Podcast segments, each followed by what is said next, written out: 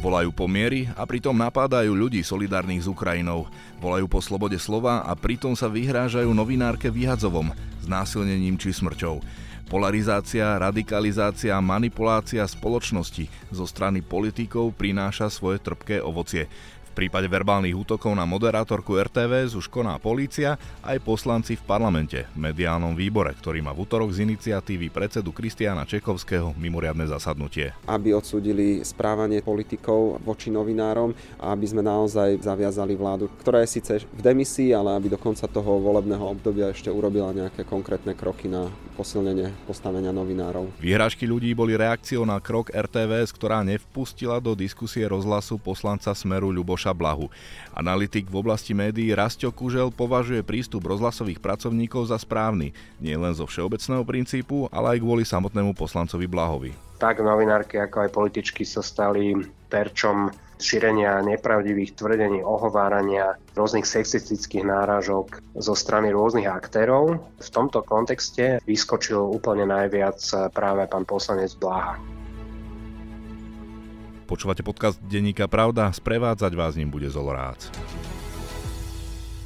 Mimoriadného rokovania mediálneho výboru sa zúčastní minister spravodlivosti William Karas, štátny tajomník ministerstva kultúry Radoslav Kutaš, šéf policie Štefan Hamran, riaditeľ RTVS Ľuboš Machaj a šéfka spravodajstva RTVS Anna Sámelová.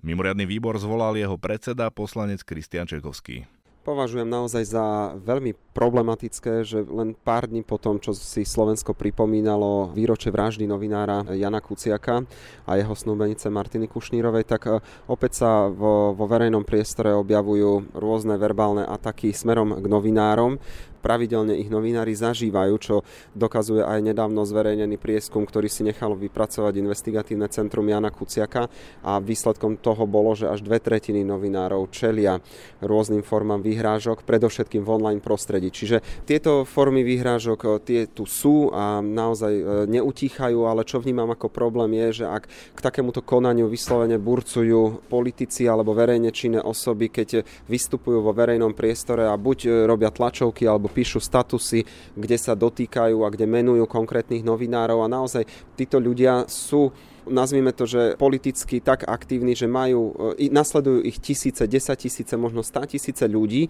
A Jednoducho, ak počujú toho svojho lídra politického nadávať, povedzme, alebo osočovať nejakých novinárov, tak to robia potom aj tí ľudia a, a píšu novinárom, vyhrážajú sa im naozaj niekedy mimoriadne nechutným spôsobom, okrem vyhrážok smrťou alebo smerom k rodine sú tie útoky často mimoriadne vulgárne. Čiže toto naozaj vnímam ako problém, ktorý sa opäť zintenzívňuje aj v týchto dňoch. Vy preto z titulu vašej funkcie zvolávate výbor, čo od neho očakávate? Mimoriadný výbor k tomuto? Potom, čo sme opäť videli aj cez víkend, čo predviedli predstavitelia strany Smer a opäť e, teda rozburcovali verejnosť voči konkrétnej novinárke a voči konkrétnemu médiu a táto novinárka dostáva teraz množstvo vulgárnych e, správ a množstvo agresívnych mailov, tak teda zvolávame k tomuto výbor, mimoriadný výbor, na ktorom sa budeme zaoberať verbálnymi atakmi voči novinárom a taktiež ochranou novinárov. To znamená, že čo sa týka verbálnych atakov, budeme tam mať zástupcov Policie Slovenskej republiky, ministrov,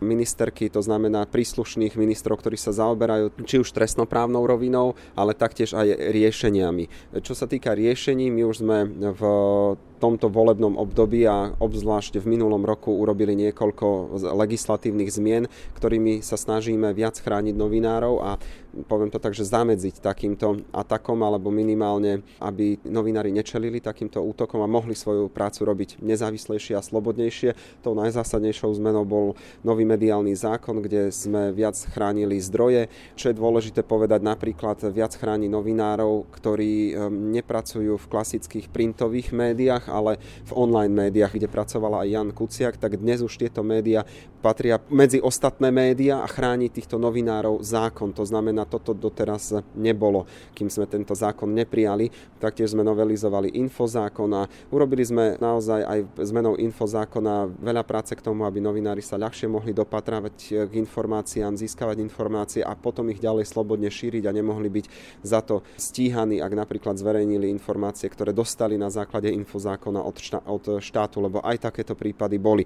Čo sa týka ochrany novinárov a teda nejakých ďalších krokov, tak práve na, aj na výbore si chceme vypočuť e, ministra spravodlivosti, aké zmeny pripravuje napríklad v oblasti novely trestného zákona, pretože aj tam je snaha ministerstva spravodlivosti a taktiež ministerstva kultúry posilniť ochranu novinárov, napríklad preklasifikovaním trestného činu ohovárania, kde sa má zmeniť skutková podstata tak, aby nemohol byť tento trestný čin zneužitý napríklad na nátlak, na vytváranie nátlaku voči novinárom, že jednoducho budú na nich podávané trestné oznámenia za ohováranie len preto, že sa povedzme nejakému politikovi nepáčil článok, ktorý o ňom ten novinár napísal, pretože toto je úlohou novinárov a ich prácou, aby vo verejnom záujme skúmali, hľadali a zverejňovali informácie. Čiže aj trestný zákon, aj ním môžeme urobiť veľký krok dopredu.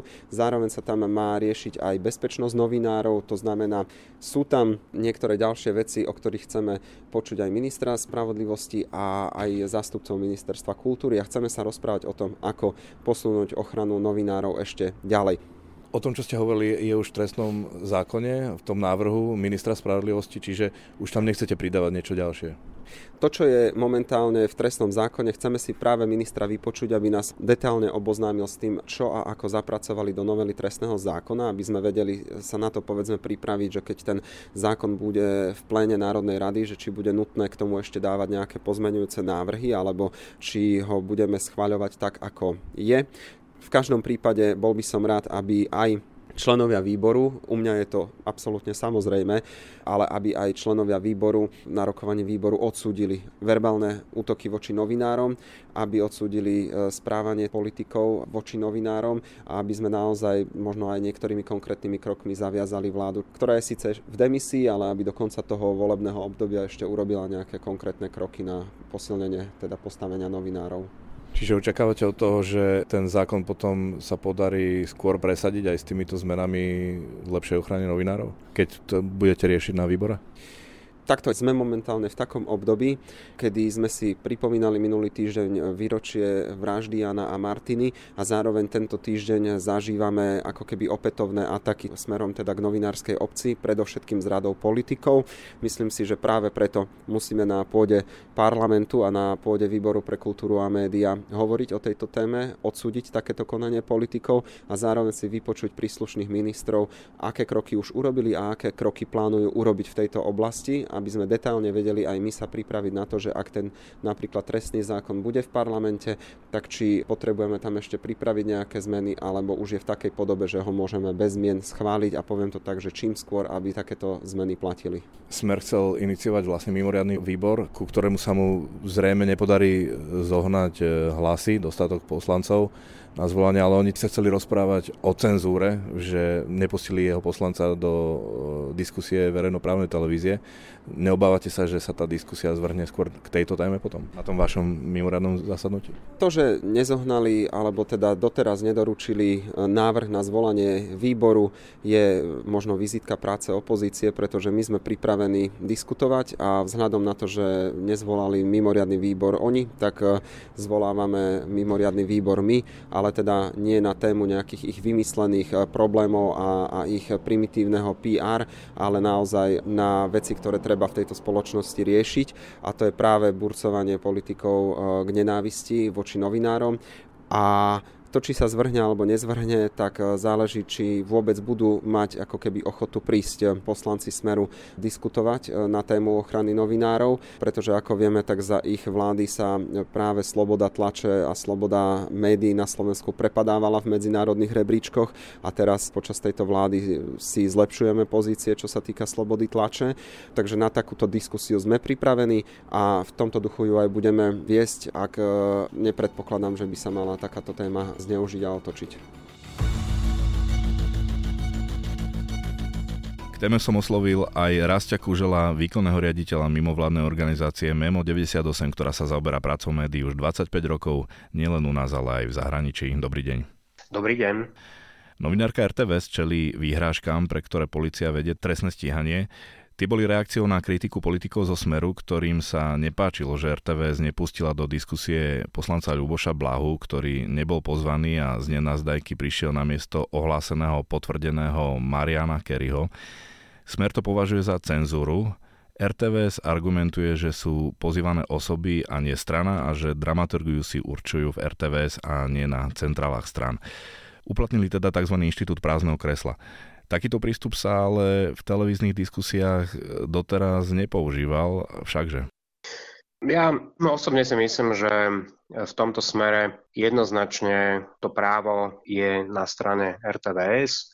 Ja osobne dokonca si myslím, že, že je fajn, že dokázali sa vymedziť voči takémuto politickému nátlaku a tým vlastne nejakým spôsobom ukázať. A práve v tomto období, kedy nás vlastne čakajú predčasné voľby, že dramaturgiu si jednoznačne robí televízia. Čiže v tomto smere je to vyslovene v ich kompetencii, aby si oni určili obsah relácie a aby si pozvali hosti. A je to proste na nich, ak ten host e, z nejakého dôvodu nemôže prísť, tak e, je to vyslovene na ich rozhodnutí, či budú akceptovať e, tú náhradu.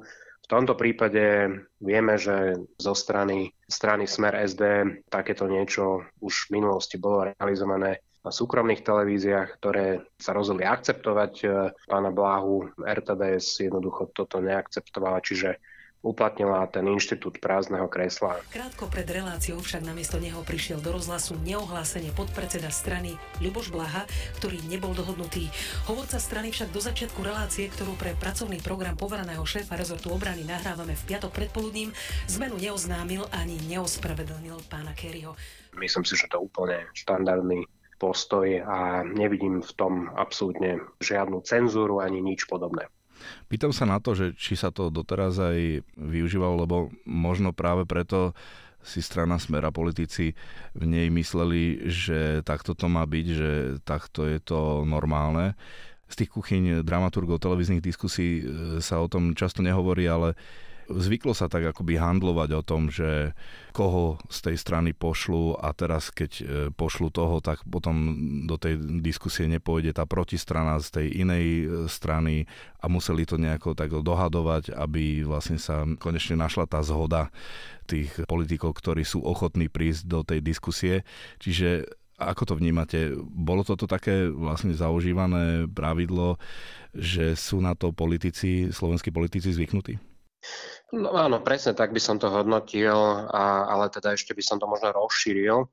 Predpokladám, že, že takéto nejaké zlé zvyky ešte môžu panovať z obdobia, kedy proste RTVS sa, sa nesprávala ako slobodná televízia, ktorá určuje pravidlá aj v takýchto prípadoch, ale možno skôr ako slúžka tým politickým stranám, ktoré si proste určujú. Pamätáme si, že sme to mali obdobie, kedy jeden konkrétny premiér nechcel chodiť do debat e, s protivníkmi a, teda mal v tom vyslovene nejaké, nejaké, nejaké špecifické podmienky. Čiže toto si nemyslím, že je správne a preto si myslím, že verejnoprávna televízia by mala mať v tomto dostatok e, odvahy a je jasné, že tá dramaturgia súvisí s konkrétnymi obsahmi a v tomto prípade proste tí pozvaní hostia boli takýmto motivom pozývaní a áno, ako súhlasím s tým, že ten inštitút prázdneho kresla z môjho pohľadu to by mala byť asi tá posledná inštancia, ktorá sa, sa v takomto prípade uplatní, ale vzhľadom na tú situáciu, a teda vzhľadom na to, že vlastne ten, ten náhradný diskutér mal byť eh, pán poslanec Bláha, tak si myslím, že, že vôbec nevidím problém v tom, že tento tento inštitút uplatnili. Aby sme teda boli fair RTVS, to sa netýkalo len RTVS, ale aj súkromných televízií v minulosti, uh-huh. že jednoducho chceli tú diskusiu tak vyskladať, aby sa konala, aby tam boli tí diskutujúci, uh-huh. tak potom potom radšej ustúpili tým stranám a, a boli zovievaví k tomu, k tomu handlovaniu, že teda tento áno, tento nie, tento s týmto nepôjde a tento s týmto pôjde. Áno, tak ono, je to myslím si, že v záujme aj médií, aj teda politických strán, aby v konečnom dôsledku tá diskusia sa uskutočnila. Teda ideálne, ak je formát eh, tej diskusie tak nastavený, že je to diskusia medzi dvoma alebo viacerými politickými oponentmi, pričom moderátor tam vlastne plní len úlohu moderátora, čiže nie je to, dajme tomu, nejaký koncept e, nejakého hard talku, kde je to e, jeden na jedného napríklad, kedy to ten moderátor ako keby... Robí protistranu tomu politológu, áno. Robí, robí, áno, robí protistranu, tak, tak Samozrejme vždy je najlepšie, keď takéto dohode dojde, ale to asi predpokladá zo všetkých strán, aby jednoducho e, všetky strany proste išli e, s tým konštruktívnym záujmom, aby sa táto diskusia uskutočnila. A mne práve to, že sa napríklad pán, pán Blaha zjavuje takýmto spôsobom na poslednú chvíľu, toto mi nejako nepripada úplne, ako, ako že, že, že teda všetky strany sú, sú konštruktívne nastavené. A teda z niektorých vyjadrení by človek nadobil až dojem, že, že ako keby s takýmto scenárom dopredu, dopredu rátali a kalkulovali. A to už práve mne príde také nešťastné a polarizujúce, ak by to teda naozaj bolo tak, že tam, že tam išli s takýmto zámerom. Vy ste to už naznačili, ale teda nejde aj o to, že kto zo Smeru na miesto poslanca Kerryho do diskusie prišiel, že prišiel poslanec Blaha. Rozumiete novinárom a dramaturgom, prečo nechcú dávať priestor v médiách práve tomuto poslancovi? Priznám sa, že, že áno, celkom tomu rozumiem. Ja, ak dovolíte, by som toto svoje tvrdenie teraz oprel aj o úplne konkrétny náš výskum, ktorý sme realizovali za obdobie jedného roka.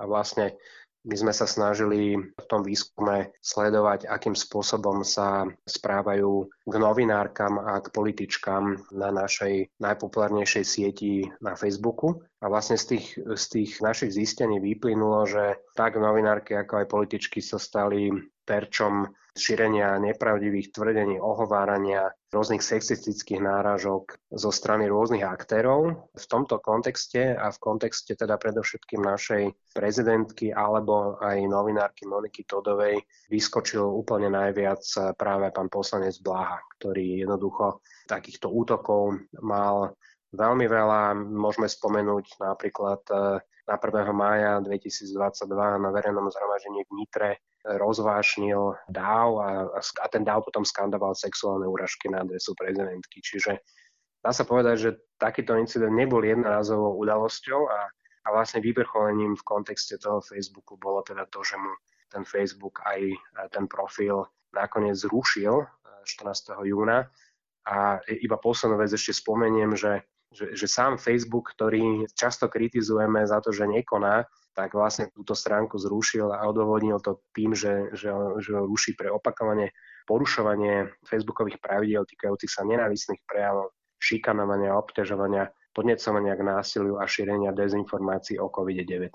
Čiže toto si myslím, že treba zobrať na a v kontexte tohoto jednoducho ja sa nečudujem, že tie televízie sa správajú takýmto spôsobom k poslancovi Blahovi. To je taká podobná téma, ako keď sa diskutuje o tom, že či diskutovať alebo sa pokúšať o nejakú verejnú diskusiu s fašistami, že to je zrejme ťažké vyargumentovať na 20-minútovej časovej ploche nejakú jednu lož rozumnými argumentami, hej? že vlastne je to, hovoria kritici, ako hrať šach s holubom. Uh, áno, je to, toto by bolo zrejme na samostatnú diskusiu alebo na samostatný podcast, ale Áno, v kontexte tohoto sa dá povedať, že je to naozaj o tom, či práve tá debata, v ktorej teda máte, dajme tomu, niekoho, kto vedome šíri vlastne dezinformácie, že či to je nejaká pridaná hodnota pre, pre diváka, pre poslucháča. Ako dá sa to samozrejme aj to zvládnuť a ja si myslím, že média by mali do, do istej miery aj poskytnúť eh, nejaké informácie aj práve o politikoch, ktorí sú stále považovaní za štandardných politikov, keďže tá politická strana normálne je zaregistrovaná a keď budú voľby, tak, tak jednoducho si, si, si viem predstaviť, že, že jednoducho do istej miery budú musieť aj takíto politici byť e, pripustení do takýchto debát, ale naozaj je veľmi dôležitý ten kontext v tom, akým spôsobom e, tá televízia dokáže práve ten kontext vytvoriť a dokáže nejakým spôsobom fakt-čekovať nejaké tie dezinformácie a lži. Nedaj Bože nejaké podnecovanie k násiliu, čo si myslím, že je vždy veľmi, veľmi tenký lat a preto je veľmi dôležité, aby tam bol skúsený moderátor, aby to jednoducho dokázal tento kontext poskytnúť v priamom prenose, čo už je povedané, to už sa nedá vrátiť späť. Vy ste už naznačili, že ten postup Smeru zrejme nebol náhodný. Aj niekdajší politický súputník Smeru Peter Pellegrini sa od postoja svojich bývalých spolustradníkov dištancoval. Mám vám podať pravdu, Myslím si, že to bolo dopredu, dopredu pripravená, inscenovaná hra. Dopredu sa vedelo, čo idú spraviť, dopredu sa vedelo, ako to využiť a zneužiť na svoju medializáciu. Nemyslím si, že išlo len o technický problém, bolo to podľa mňa dopredu pripravené, tak ako sa to už raz stalo, ak si pamätáte, e, s pani Remišovou, kedy e, v, u pána Kovačiča, myslím si, že mali tiež 5 minút na rozhodnutie, či teda bude sama, alebo nakoniec Luboš Blaha v telke bude. Takže myslím si, že nezopakovali tento scenár a Mňa to ani neudivuje, je to ich štýl politiky a je to ich taktika. Podľa mňa opäť e, robí zo seba martýra a získať tak možno ďalšie jedno, dve, alebo ja neviem koľko percent ľudí, ktorí ich budú lutovať za to, že im táto zlá vláda, respektíve právna televízia robí cenzúru. To je všetko, čo Nedávno sa tak Blaha objavil v diskusii na TV Markíza, kde to ešte tolerovali, ako ste spomínali tiež. RTVS to tentokrát odmietla tolerovať, ale verejnoprávna televízia už mala jeden problém súvisiaci so Smerom, vtedy keď vysielala v priamom prenose prejav Fica 17. novembra a potom sa vzdala funkcie riaditeľka spravodajstva Maria Hluchaňová. Ako to teda vnímate? Zrejme v rozhodovaní RTVS, či ustúpia požiadavke Blahu, e, pamätali aj na túto epizódu a na tú nálepku, že sú podriadení politickej strane? Toto neviem e, úplne presne, že, že do akej miery to bolo zohľadnené, ale v každom prípade myslím si, že ten konkrétny prípad, e, kedy RTVS vlastne vysielala v priamo prenose prejav poslanca Fica toho 17. novembra. Tam bol práve ten problém, že to bol priamy prenos a práve tam chýbal ten kontext, o ktorom som hovoril. Čiže ak napríklad e, televízia sa rozhodne napríklad aj vysielať e, prejav prezidenta Putina, tak je podľa mňa veľmi potrebné, aby ten, ten kontext bol vytvorený. Čiže mm, napríklad e, proste mať niekoho v štúdiu, kto to vie nejakým spôsobom okomentovať a prípadne dať do nejakého kontextu, aby to proste ten divák e, vedel vnímať a nech, nevnímal to len ako, ako nejaký, nejakú propagáciu alebo, alebo nejaký, nejaký priamy prenos len niečoho, čo proste naozaj môže obsahovať v sebe e, aj lži, aj dezinformácie, aj podobné, podobné prejavy. Čiže v tomto smere ja si myslím, že toto bol ten hlavný problém, že, že to bol proste živý, priamy prenos a, a práve tam chýbal tento kontext, že, že teda nebol tam niekto, kto vedel to nejakým spôsobom dať do nejakého, do nejakého kontextu, respektíve vyvrácať e, proste tie, tie lži a tú propagandu, ktorá tam bola šírená. Už sme spomínali ten prieskum, podľa ktorého takýmto výhražkám čelia dve tretiny novinárov. A vo veci tejto výhrážky už začala Národná kriminálna agentúra trestné stíhanie za nebezpečné vyhrážanie, ale teda to bolo potom, čo RTVS ako inštitúcia podala trestné oznámenie. Prichádza toto podanie takéhoto trestného oznámenia neskoro? Mali sa novinári na orgány činné v trestnom konaní obratiť už skôr? No viete, ako v tomto kontexte mi nedá nespomenúť práve to, to výročie 5. vraždy novinára Jana Kuciaka a jeho snúbenice eh, Martiny Kušnírovej, pretože toto podľa mňa skutočne bolo niečo, čo dá sa povedať eh, jednoznačne bola neskutočne tragická udalosť práve v kontexte aj takýchto vecí. Aj tam vieme, že že tomu predchádzali výhražky, konkrétne výhražky zo strany Mariana Kočnera, boli tam, boli tam nejaké sledovania tých novinárov. Čiže toto všetko je jedna vec a ja naozaj mm, prežívam do istej miery deja vu, keď teraz počúvam vyhlásenie aj predsedu strany Smer, že pôjde po krku Lubošovi Machajovi, riaditeľovi RTVS. Tuto myslím si, že, že toto je práve veľmi nezodpovedné zo strany politikov, e, že jednoducho si neuvedomujú, že takýmito vyhláseniami, ktoré ja si viem predstaviť, že samozrejme, že, že to nemuselo byť myslené do, doslovne, ale takéto vyhlásenia robia práve e, z tých novinárov živé terče pre, pre hejterov, pre rôznych ľudí, čoho vlastne dôsledkom boli aj tie nechutné výhražky pre moderátorku e, Jančkarovu. Čiže že ten jazyk tom... taký, že pôjdeme mu po krku, ale nenapíšu, že budeme ho žalovať súdne a nepáči sa nám to z tohto a z tohto pohľadu právne, ale napíšu, pôjdeme po krku, že nie je náhodný.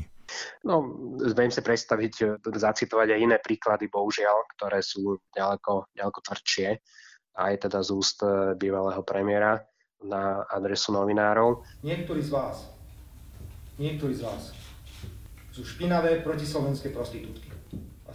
Ale áno, presne to je to, že momentálne skutočne veľká časť tej diskusie práve prebieha aj v online priestore, aj na sociálnych sieťach a jednoducho tam stále ľudia ako keby mali pocit nejakej anonymity a tam práve keď ten politik namierí tú svoju kritiku cieľene na, na novinárov, tak tieto doslova úvodzovka, že online stáda potom ako keby idú po tých novinároch a toto je, neskutočne to je nebezpečné, pretože to naozaj, a, a, a teda my už bohužiaľ naša krajina má s týmto tú skúsenosť, že naozaj sa tu stála proste tá najhoršia forma toho, toho násilia voči novinárom. Čiže ne, nebavíme sa tu o hypotetických možnostiach, ale úplne konkrétnej veci, ktorá sa proste stala pred 5 rokmi. Čiže myslím si, že o to viac je to nezodpovedné, že stále takéto niečo sa u nás deje a, a deje sa to z úst politikov, ktorí by naozaj v takomto smere mali skôr príkladom pre, pre ostatných, ako ukazovať na tých novinárov a robiť z nich terče. Súčasný policajný prezident tak trochu vyčítal aj novinárom, že sa teda neozvali už skôr, myslím, neozvali tým, že by už podávali konkrétne trestné oznámenia a že tým pádom má potom policia prázdne ruky, že potrebuje mať nejaký to nejaký impuls od samotných novinárov. Tam zrejme ale zohráva svoju úlohu tá nedôvera, ešte vzájomná policajtov a novinárov a policajný prezident teda prišiel s takou iniciatívou aj, aj s e, ľuďmi z novinárskej obce, že by sa zriadili nejaké kontaktné osoby v rámci krajských uh-huh. riaditeľstiev. Myslíte si, že by toto mohlo pomôcť, že by vedeli novinári, na koho konkrétne v rámci policie sa môžu obratiť? Určite áno. Uh, áno, máte pravdu, že tá dôvera naozaj sa, sa, sa buduje ťažšie, hlavne po tom dlhom období, kedy sa vlastne e, policia ako keby stala súčasťou takýchto kampaní vlastne aj proti, proti novinárom, veď si na to spomíname, čo sa dialo vlastne za, za predchádzajúcej vlády. Ale na tej pozitívnej stránke by som napríklad spomenul v podstate aj facebookovú stránku policie, ktorá naozaj e, patrí medzi v rámci Slovenska medzi najpopulárnejšie inštitúty, čo sa týka postupov proti e, hoaxom a dezinformáciám. Čiže Viem si predstaviť, že, že policia by vedela ukázať aj, aj takýto zlepšený imič aj čo sa týka konkrétnej ochrany novinárov. A tam ešte spomeniem, že je proste veľmi dôležité, že, že táto ochrana sa týka nie len e, novinárov, hlavnom meste, ale presne, že proste budú takéto, takéto kontaktné osoby by boli aj vlastne v iných mestách, čiže tam si myslím, že tá ponuka je, je z tohto pohľadu veľmi, veľmi dobrá a treba samozrejme len teda počkať, či a, akým spôsobom sa bude realizovať. Keď hovoríme o ochrane novinárov, ústavný zákon o ochrane novinárov v Lani v parlamente neprešiel. Stotožňujete sa s týmto návrhom a potrebujú novinári takýto zákon? V čom konkrétne by bol prospešný? Určite, určite áno je to škoda. To bola vlastne taká vec, ktorú e, prísľubila tá súčasná vláda, predovšetkým teda v kontexte tej, tej tragédie, e, ktorú som spomínal. No tam treba spomenúť, že, e, že vláde sa teda podarilo presadiť nový mediálny zákon, kde jednoznačne sa dá povedať, že je to posun vpred a takisto aj v, v kontexte tej ochrany zdroja, kde vlastne táto ochrana zdroja sa rozširuje už aj na online médiá, ktoré doteraz proste takúto ochranu nemali garantovanú, ale áno, je, je, je podľa mňa škoda, že sa to nepodarilo presadiť prostredníctvom ústavného zákona, pretože v tomto kontexte by to samozrejme malo väčšiu váhu, ale jedna vec je mať to buď ústavne alebo zákonom ukotvené, ale druhá vec je opäť tá, tá konkrétna prax, kde sústavné takéto napádania zo strany, zo strany politikov, takéto, takéto štvavé kampane, jednoducho nenávisné prejavy môžu kľudne viesť k ďalším takým fyzickým útokom ohrozujúcim bezpečnosť novinárov. Čiže na jednej strane je, je, je proste dobré, že, že je zvýšená ochrana a teda samozrejme v kontexte toho zákona sa to týka ochrany ochrany zdrojov. Na druhej strane je potrebné aj zmeniť tú atmosféru v spoločnosti a v spoločnosti je polarizovaná do takej miery, ako je u nás, tak, tak opäť musím ešte raz e, proste dôrazne odsúdiť, že dochádza k takýmto útokom na RTVS a na konkrétnu moderátorku. Záverom, prečo sa vôbec rozprávame o ochrane novinárov? Lebo poslucháči niektorí by mohli mať pocit, že z nás robíme nejakú privilegovanú vrstvu, že chceme nejaké nadpráva. No, je to práve taký troška milný uhol pohľadu, pretože novinári skutočne plnia veľmi, veľmi dôležitú úlohu v spoločnosti. Je to ako keby naša taká, taká predržená ruka v tom smere, že, že vlastne dozerá na to, akým spôsobom politici hospodária s tými našimi verejnými zdrojmi. Čiže e, je preto veľmi potrebné, aby sme, aby sme novinárov mali, ktorí proste budú vykonávať aj investigatívu, aj iné formy nejakého kritického hodnotenia toho, čo politici robia. A práve preto je v našom veľkom záujme, aby jednoducho novinári mali pocit e, toho bezpečia, že sa im jednoducho už nemôže niečo také stať, ako sa stalo Jánovi Kuciakovi. A vieme, že v jeho prípade to vyslovene bola reakcia na jeho prácu, na to, že robil investigatívu, zaoberal sa korupciou, zaoberal sa šafárením z verejných zdrojov a poukazoval na to, rovnako ako aj novinárky, o ktorých sme my písali v tej našej správe, ktoré sa dlhodobo zaoberali práve takýmito nekalými praktikami a odpovedou na to im proste bolo takéto dehonestovanie a, a sexuálne náražky a podobné. Čiže je v záujme nás, občanov, aby sme tu mali slobodné médiá, aby nám proste novinári dokázali vykonávať túto veľmi dôležitú prácu a aby sa pri tom cítili bezpečne. Hovorí Rastio Kužel, výkonný riaditeľ mimovládnej organizácie MEMO 98. Ďakujem za rozhovor. Veľmi pekne ďakujem za pozvanie.